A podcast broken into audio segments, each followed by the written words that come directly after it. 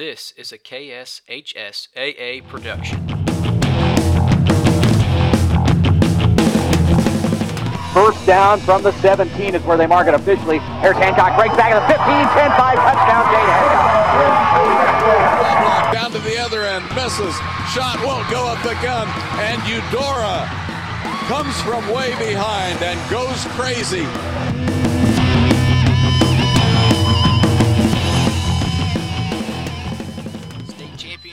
Basketball is upon us. Welcome to the KSHSAA podcast. I am Jeremy Holiday, and this is going to be a basketball podcast. Uh, just a little preview.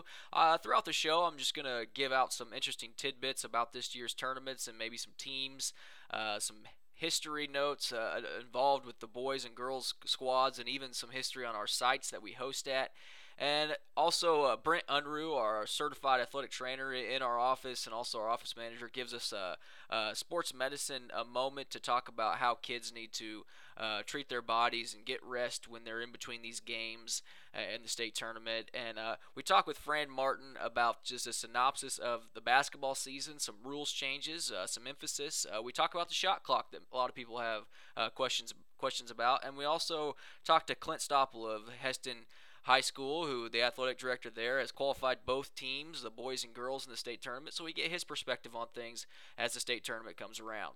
Obviously, uh, if you have not seen, the brackets are posted online at KSHSAA.org. You can go to the Score Center or the basketball page to check out each classification, uh, who this, what the seeds are, uh, what times the boys and girls games will be taking place, and, and, and what sites. Uh, just a little quick, uh, little history or little facts about the tournament here. This is the 104th annual boys basketball tournament. It'll be the 43rd annual girls tournament.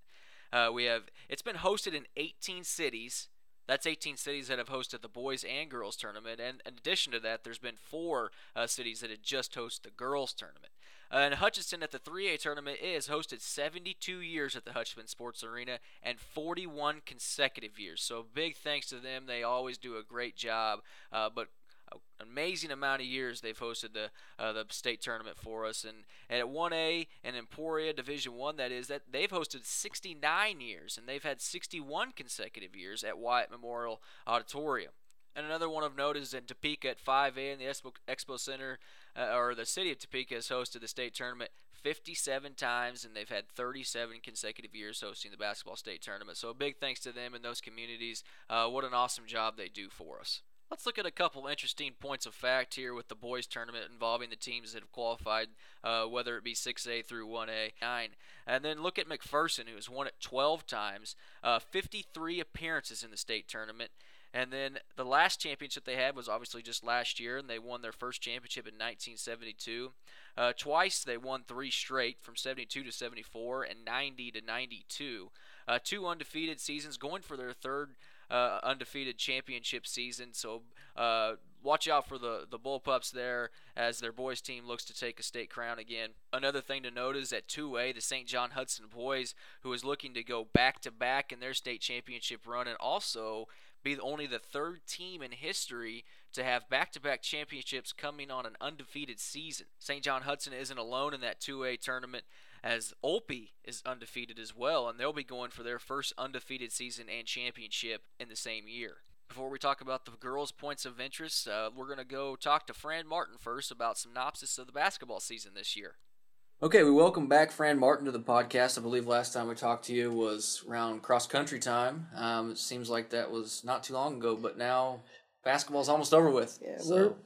We're winding up a great season, and and so far of our sub-state weeks we've had you know gr- good weather, and past two years we've dealt with a lot of snow. This year it was nice not to deal with quite so much snow, a uh, few little possibilities, and and it looks like the weather's going to be great next week for our state tournament. So we hope everybody will get out and watch the kids. They've they've all had great years, and and it's the culmination of a great time for them or a great season. And some of them are playing their last basketball games and some will get to go on to the next level and and show their talent there.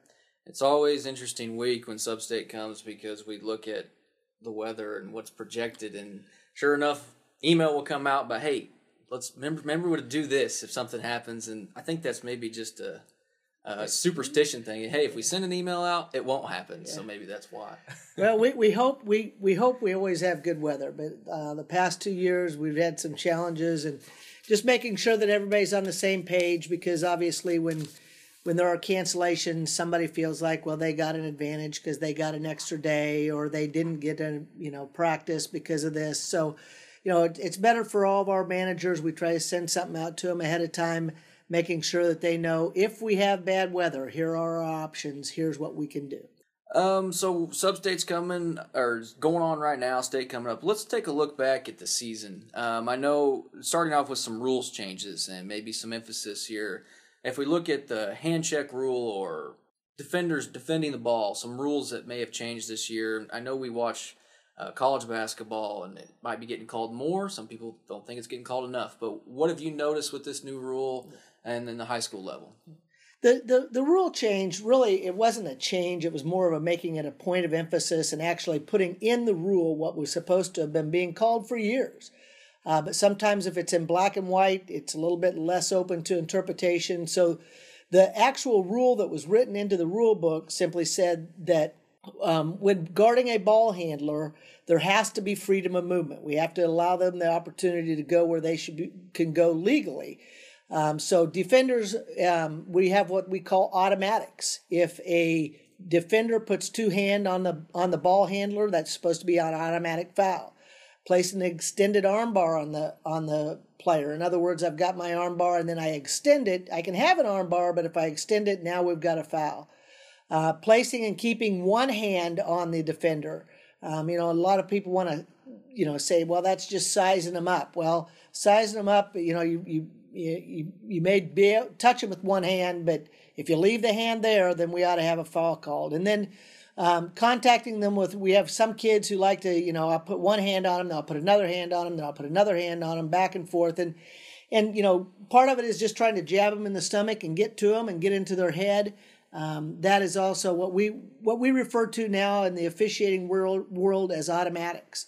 Um, would you like to see every one of those called every single time they happen? You bet. Um, but I think uh, at the beginning of the season, we probably did a pretty good job of that. I think that you know there was a, there's always that period in the season where we get a little bit lax, um, and then as we start to get lax, people start to to complain a little bit, and then we realize, oh, we I, we got to take care of that. So, um, and I, and I, and quite frankly, you know, just like in anything, I think we're, some of our areas of the state have probably done a better job of getting it called and getting it called right. Um, and some of our areas of the state have, have lagged a little bit behind. But as we work towards our postseason officials, they're all communicated exactly the same message. Um, you know, and since they're being assigned out of our office, uh, we do have a lot better contact with them. Um, and and certainly the same thing will be true for our 144 officials that'll work our state tournament next week. Um, you know, again, the, the goal of uh, officials is to try to, to, to provide a, a, an environment where the rules are being fairly adjudicated for both teams. And fans sometimes think, well, gosh, you know, the fouls are nine to one or ten to one. We're not, you know, we're getting hosed, and and why is this happening? Well, a lot of times it has to do with the type of defense that a team is mm-hmm. playing. You know, if I'm playing an aggressive man to man defense I'm probably going to pick up a lot more fouls than the team that's sitting back in the zone. And so I think a lot of times people get the misconception that if the foul count isn't equal, then the game isn't being called fairly. And that's probably the farthest thing from the truth. And there's a number of times you kind of address that in your newsletter. And for those that don't know, Fran puts a, or announcement, I should say, weekly announcement on the website. A number of times she's addressed the fact that listen, the officials are out there to work with you as coaches and work with you as players. You're all in this together. No one's against each other. Uh, uh, yeah, I spend I spend quite a bit of time trying to reemphasize the point that everybody has a role. Um, the coach's role is to coach the game. It's not to try to help the officials or, um, you know, incite the crowd. The the officials' role, their job is to adjudicate rules. They need to know the rules and they need to apply them as the best that as best that they can. You know, we talk with officials a lot about if you get in the right position, we really believe that you'll make the right call. But sometimes when we get out of position and we get straight line, we don't. Um, you know, the role of the player is to play the game and enjoy it and not to argue and, and I guess less than sportsmanlike towards the other teams. And then the fans in the stands, we want you to cheer for your teams and be supportive. But quite frankly, when you're yelling at the officials or you're yelling at the kids, it's probably not making for a positive in- event for anyone. So support your team, support your kids, but try to keep the negative behaviors to a minimum, and things probably will go much better. If we look at another uh, rule uh, interpretation or a point of emphasis that the basketball rules committee put out this year was uh, to blow the whistle, and they mean that in accordance to away from the ball, not the guy on the on the ball, but call the fouls that are happening away from the ball. Yeah, we, you know, in the three person crew, we've really tried to emphasize the center official, the one away from the ball or not on the ball side, to be watching for some illegal screens and some cutters. Um, you know, coaches, right or wrong, coaches actually teach kids to to chuck the cutters, and to chuck the cutter means I'm just trying to bump them off course so they can't get where they're supposed to be in a timely manner. And that is a foul because it's not allowing the kid, even though they don't have the ball, it's not allowing the kid to have freedom of movement. And that freedom of movement to be able to get to a spot at a certain time to receive a pass obviously messes up the offense. So defensively, that's what you want to do. Offensively, you're a little frustrated when that happens because you're not getting there when you're supposed to. Uh, to catch the ball for a shot or a layup or whatever it is. So um, we do we do spend a lot of time and we really harp on our center officials that you need to make sure that you are really engaged in the game and you're watching for off-ball contact. And a lot of that is illegal screens and what we refer to as chucking the cutter.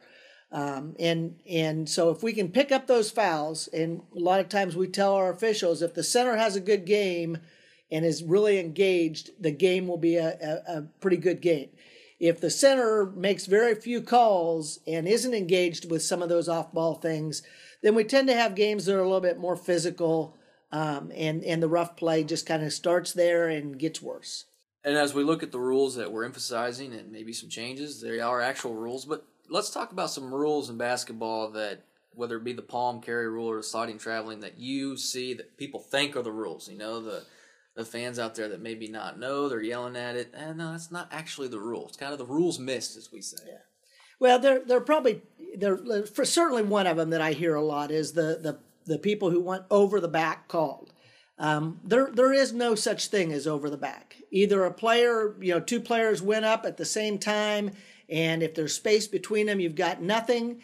If one pushes the other one in the back, then you have a push in the back. But we don't have anything called over the back. Um, so we hear that, you know, quite a bit, and um, it's really not a foul. The foul would be if someone pushed them in the back, because there very well could be a player over someone's back.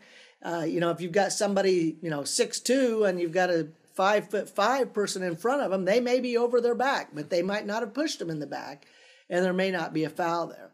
Um, the other one I think we see quite a bit is you know you got these kids hustling for the ball and they're going they're sliding on the floor and they've got the ball and they're sliding and everybody wants them to call travel. Well, you, you can't call a travel while they're sliding with the ball. Um, if they've slid with the ball and stopped and then set up or try to get to their knees or something like that, then you have a travel.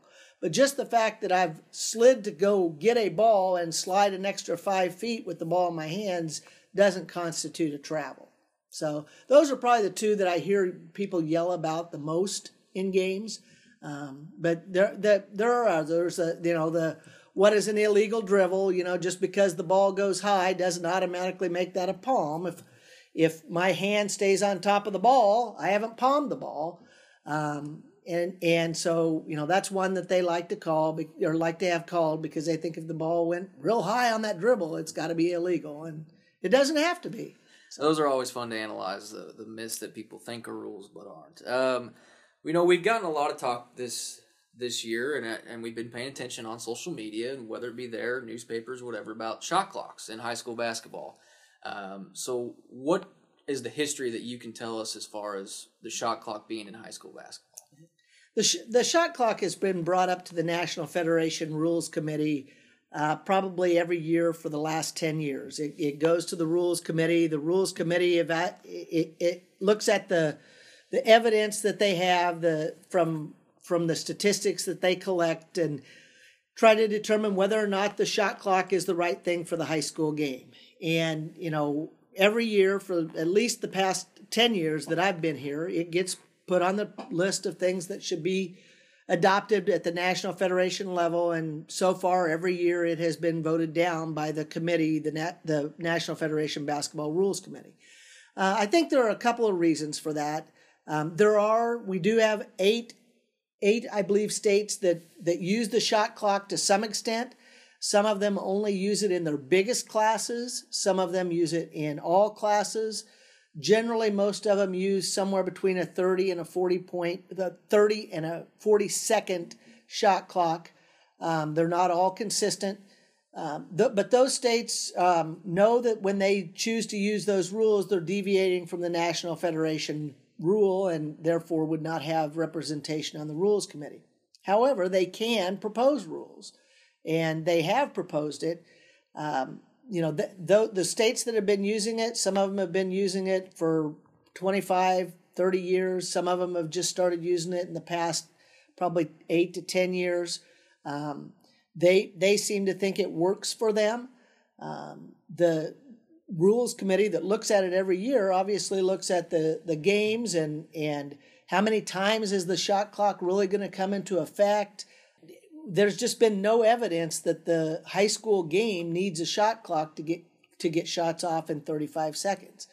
Um, I would guess that probably less than 1% of the games, and again, there are thousands of games played every year, but I would guess that less than 1 or 2% of them ever have a situation where the shot clock is going to become a factor. Uh, so, you know, do you put a, do you add a shot clock just because we've got some games, very few, that it might actually come into play where we've got a team that may hold the ball at the end of a quarter. Um, you know, th- that's kind of the quandary. The other quandaries that go with that, you know, obviously are cost. And it's not really the initial cost to put them in, although it'd be several thousand dollars to put shot clocks in. But at a time when schools are looking for any way that they can to cut budgets, they might get the shot clock in the building and have it set up, but now they've got to find somebody to hire to run that shot clock every night, probably at a price, you know, a, a extra duty pay for schools ranges anywhere from 10 to, I know some are, are almost $20 an hour. And that person then has to be trained on that. And, you know, do you, do you, so we'll just do it for varsity. Well, you know that coaches aren't going to like that because I'm trying to train my JV, my freshmen, my seventh graders, my eighth graders to be able to use that. So every level is going to want to use it, and that gets to be a, a, lot of expense. Again, not so much for putting it in. Well, that may be several thousand dollars up front. It's generally a one time cost. It's the having someone there to be able to run it and then train them on how to run that. Um, and and you know when you watch the collegiate games, you see the number of times that the officials have to go over to the replay monitor to see if the clock got reset correctly. Well, we don't have replay monitors in high school, and um, that just gives adds another thing for officials to have to watch for, and for clock operators to have to keep track of. And I think that's been primarily the reason for the reluctance. Um, the fact that statistically nobody's showing that it's really there's evidence that you you know a shot clock would make our game better. And secondly the expense that goes with that at a time when not just kansas but all schools in all states are struggling um, with their funding. So i think those are the things that kind of gone into the shot clock. Um, you know I, in the games that i observe very few times does anybody hold it more than 30 seconds. Um, so I think that you know right now um, there there is not enough evidence to indicate that a shot clock is going to improve our game or bring back something to our game that we currently don't have. There's certainly much, much, much more to it than just saying, "Hey, let's put a clock on the backboard and measure the possession." So, yeah. uh, well, again, the other the other part of it is is you know you there are coaches that you've got to commend. We, you know, I know I don't have the the you know the, the shot clock favors the more athletic and the more athletic teams and if i know i don't have a very athletic team then i may want to try to use a lot little clock before i shoot the ball because i don't want to give them any more possessions than they're already going to get so now you're taking away a coaching strategy now you may be creating another one but you're taking away a coaching strategy of being able to give kids the hope that you know we know we're not as talented but if we can just do this, we might be in the game at the end. Mm-hmm. So that's some good points there with the shot clock. Uh, before we let you go, uh, state tournaments coming up. Uh, so anything, any uh, interesting stories out there, or some some venues you want to talk about? Well, we're real excited to be at the at the at Dodge City at the United Wireless Arena. It'll be our first time there. Um, they've hosted some, you know, great tournaments. The t- the Tournament of Champions that Dodge City has put on for years has been hosted there the past several years, and the Spa Iroquois League plays their tournament there. So, I, I you know I know they'll do a great job. Um, I appreciate Dodge City High School and the Dodge City Sports Commission for taking this on. Um, I think it'll be a, a great uh, venue and obviously a little bit of a change of pace for our 1A Division two schools. Um, you know, I, I, think we have some great basketball environments. Uh, obviously, playing at WSU is a tremendous thing, and when they are having the season that they're having and have had for the past two or three years, to be in the place where Ron Baker is shooting and Evan Wessel, you know, Evan also played his uh, state tournament there when he was at at Wichita Heights. So to be on the floor where those kids have been on the floor, um, I think is an exciting thing. And um, you know, all, all of our sites do a tremendous job. You know, Emporia with our Class 1A Division 1 tournament. Um, White Auditorium is just a great venue to play basketball in. It gets loud um, and, and it, it's a great basketball environment. Um, can't say enough about the, the Manhattan Convention and Visitors Bureau and their work with Kansas State University to make Bramlage Coliseum available for us to use. Um, Hutchinson, the Hutchinson Sports Arena, again, you know, near and dear to my heart. I played college basketball there, so I love the sports arena. Um, but the fact that they turn, they do our tournament this week, and then they'll turn around on Monday and start the JUCO national tournament. Um, you know, they're just tremendous people down there that we're working with. Uh, we've enjoyed our uh, our opportunity to be at Park City um, in in the Hartman Arena, and and of course the Salina. They just do a bang up job for us every year at the Bicentennial Center, and take a tremendous amount of pride in doing things. And the Expo Center has done some things to upgrade their facilities in the past couple years. They put in a new floor. They've got in a new clock.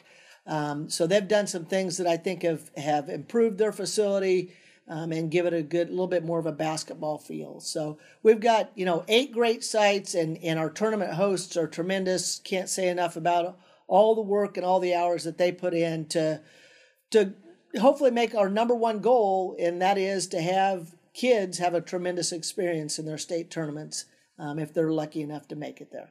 Well, certainly exciting time coming to those eight communities, and uh, I guess, Fran, we'll probably talk to you either about softball or something else coming up. That's for sure. Yeah. Well, Jeremy, I appreciate the opportunity to to talk with you, and and again, I hope that people will get out and support the youth of, of Kansas. It's supposed to be a great week next week for our state tournaments, so uh, please get out there and support those kids and their endeavors, and uh, we'll have a great basketball state tournament a big thanks to Fran Martin as she organizes this whole spectacle here that we're about to embark on the next four days with the state basketball tournament. Uh, put in a lot of hours over the last few weeks, and I guess I should say just the last few months in, in regarding to basketball. So, uh, big thanks to her for taking the time to address some uh, current topics in, in high school basketball and, and some rules changes that were implemented by the NFHS.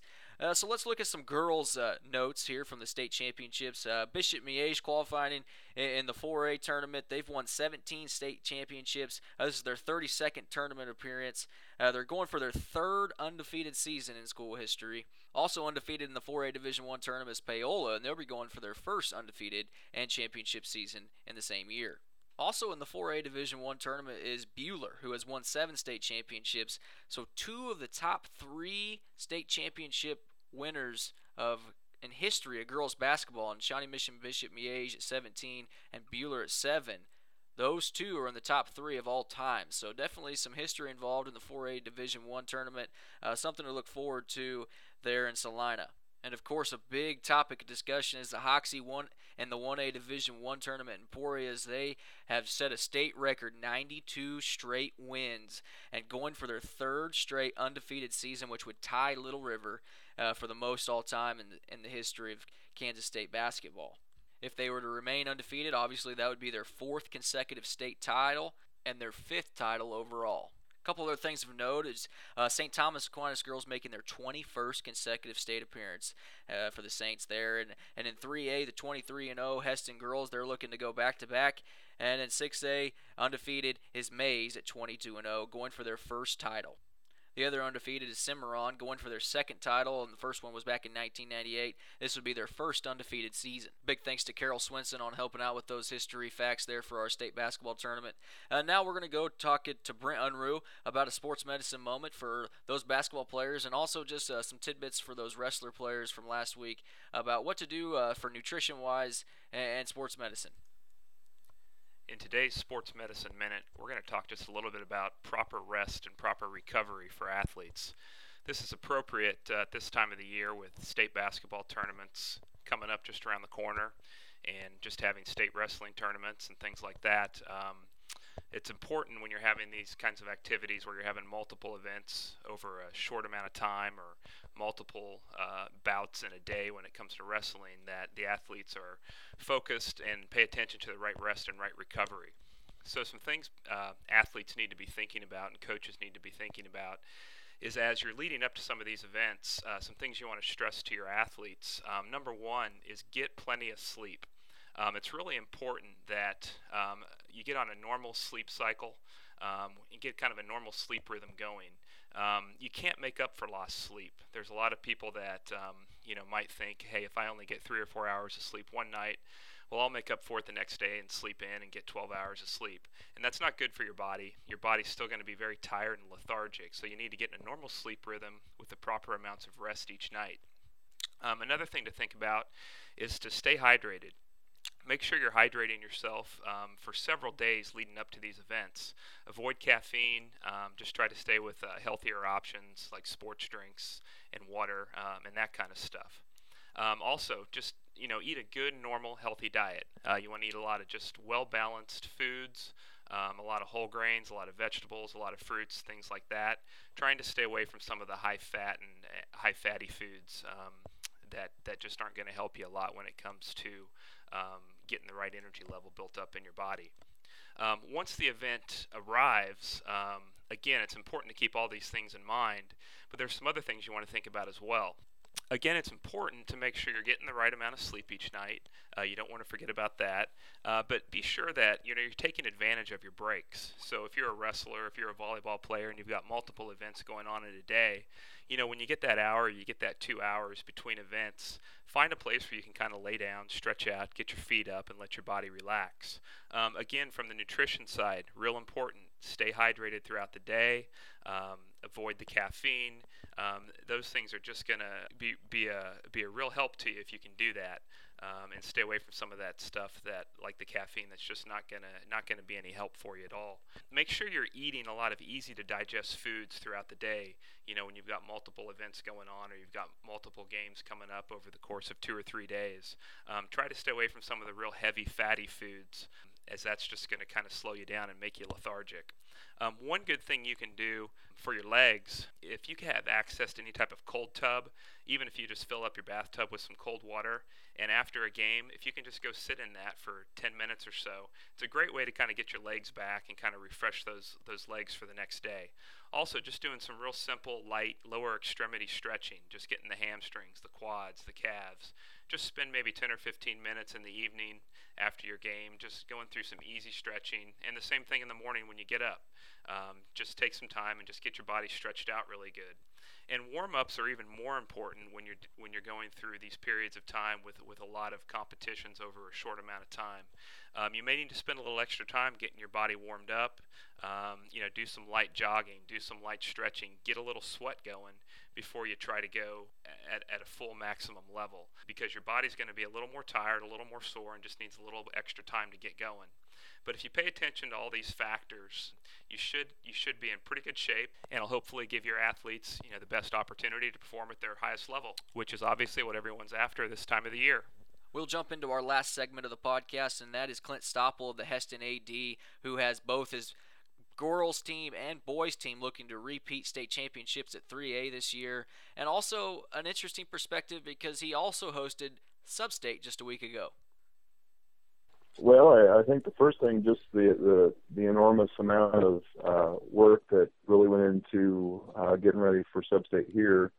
Uh, this is my third year doing this job, so it was one of those things where, uh, you know, it was my first time to actually host one. I'm, you know, we've always gotten to travel elsewhere, uh, so I didn't really I think grasped fully how much work was going to go into that and just how many people we would need, you know, behind the scenes doing things for us that uh, that just had to be done. And for me, uh, you know, we've got a great group of people that we work with here uh, that just stepped up and, and did what we needed to do to get it done, um, and just making sure that I had everything out to all the schools, and then to remember to actually send out my stuff that was supposed to uh, go to the schools we played in the first round. That was, you know, it was, it was hectic at times, but uh, you know, at, at the end of it, it was it was really good to be able to be home and host that. Uh, that was the, the big thing I think was just our our uh, community was able to come out and support our teams and not have to go anywhere, which was nice this year.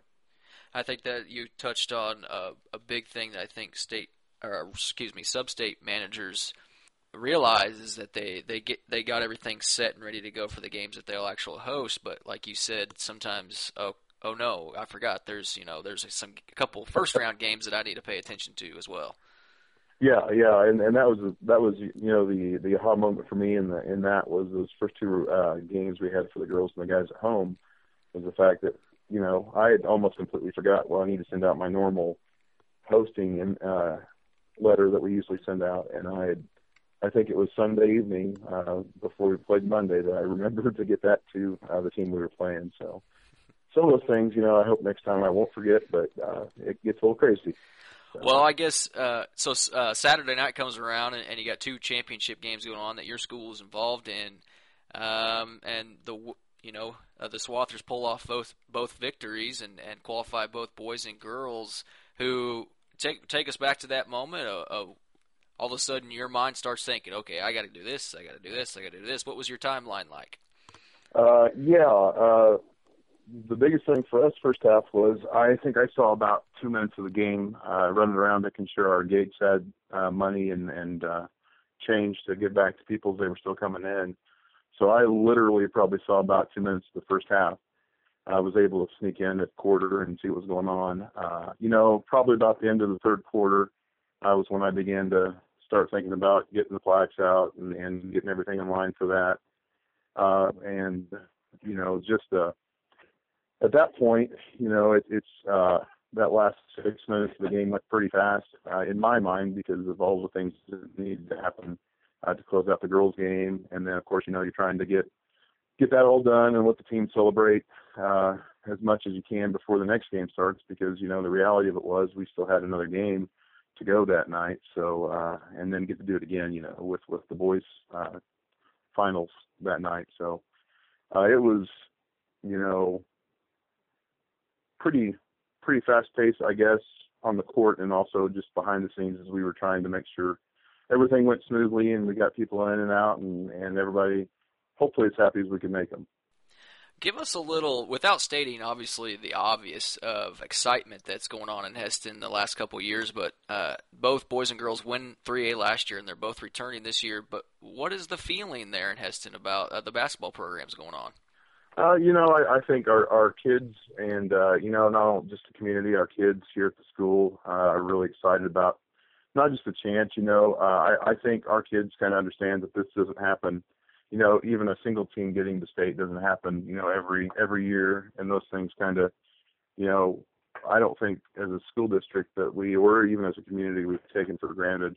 I hope uh, there's a lot of people that are really excited to be heading back to Hutch. Um, we kind of joke that, you know, the last person out on uh, Wednesday night and Thursday night will need to shut the shut the door and lock it because uh, we traveled really well last year, and I would anticipate that our, our community would support us again the way they did last year. Uh, you know, it's it's fun. Uh, it's it's a it's a tough road to go though. I know too because you know there are a lot of quality uh, 3A basketball boys teams this year, and there are some really good girls teams. So you know our our kids, our players, and, and everybody they're excited to be going again. Uh, but you know our, our our players know that it's going to be tough to to even you know do a, what we did last year would be crazy if, if it happened again. But uh, you know, I, I think everybody's kind of grounded knowing that it's going to be a tough road. And a tough road, and just looking ahead, Hesston girls at 23 and 0, the one seed they'll face Galena, uh, the eight seed, and they're 14 and 9 at Wednesday at 6:30. And in the boys' first round game uh, for Hesston. they're 21 and 2 at the four seed, and they'll take on Wichita Collegiate, who is 20 and 3, and that's Thursday at 8:15. Um, And you said, you know, obviously the whole town's going to be there, and that's that's obviously great for a, for a school to do. And uh, obviously, uh, Hutch from Hesston, what we're talking 40 minutes tops, and Yeah, uh, so 40 minutes. I guess that's one thing. A good thing about going to 3A and Hutch is, as an AD, you don't really have to worry about too many uh, hotel arrangements. Um, Uh, we yeah, it's kind of funny because if we bounce to you know 4A, we're not going to have to worry you know travel wise and and growing up in the small town in Southwest Kansas, you know, when we went to state, it was always hotels, and that was kind of a unique experience for us when we were in high school. But you know, I I can see a lot of benefit too, where our kids will be in their beds at home. It'll be a normal night, and hopefully that will carry over for them to the game too. Is it'll just be another basketball game instead of kind of some of the hoopla that sometimes happens with state. What what kind of hand have you had in the game as far as uh, these last couple days? Uh, whether it be you know uh, making T-shirts about heading to state or any arrangements that you've made uh, for the public, or what what have you had your hand in? Uh, well, you know, just helping coordinate a little bit with our booster club. Uh, they do a lot of the t-shirt stuff for us and, and take care of that stuff on that end for us. Uh, and then, you know, just their support then in turn, they, they, uh, donate a lot of, of time, effort, and, and a lot of money back to the programs and to our kids so that they get to do a lot of the things they get to do. So, you know, just helping make sure, uh, that that's getting done and then just kind of some of the PR stuff for them, letting the community know, through Twitter and through our website, you know, what's going on. Uh, not with just game times, but when they're selling T-shirts and all the other things they're doing. So, All right, well, Clint, we won't hold you too much longer. Um, thanks for, for doing this. Uh, it's a good insight for people to know just what a, what a, exactly an athletic director does when teams qualify, let alone two teams qualifying. Um, so, uh, thanks for stepping in, and I know you got a busy week ahead of you. Uh, obviously, like you said, most of the work's pretty much done, but uh, uh, definitely an exciting yeah. week to come. yeah, well, appreciate you calling me. That'll do it for this edition of the KSHSAA podcast. Uh, the, uh, the 3A state championships for both boys and girls will be streamed live for free uh, for all our viewers at the KSHSAAnetwork.com, and also some TV versions out there. Uh, 6A will have Cox 22 live TV of the championship games on Saturday, and also the four semifinal games on Friday. Good luck to all the teams out there, and fans go out and support your local communities.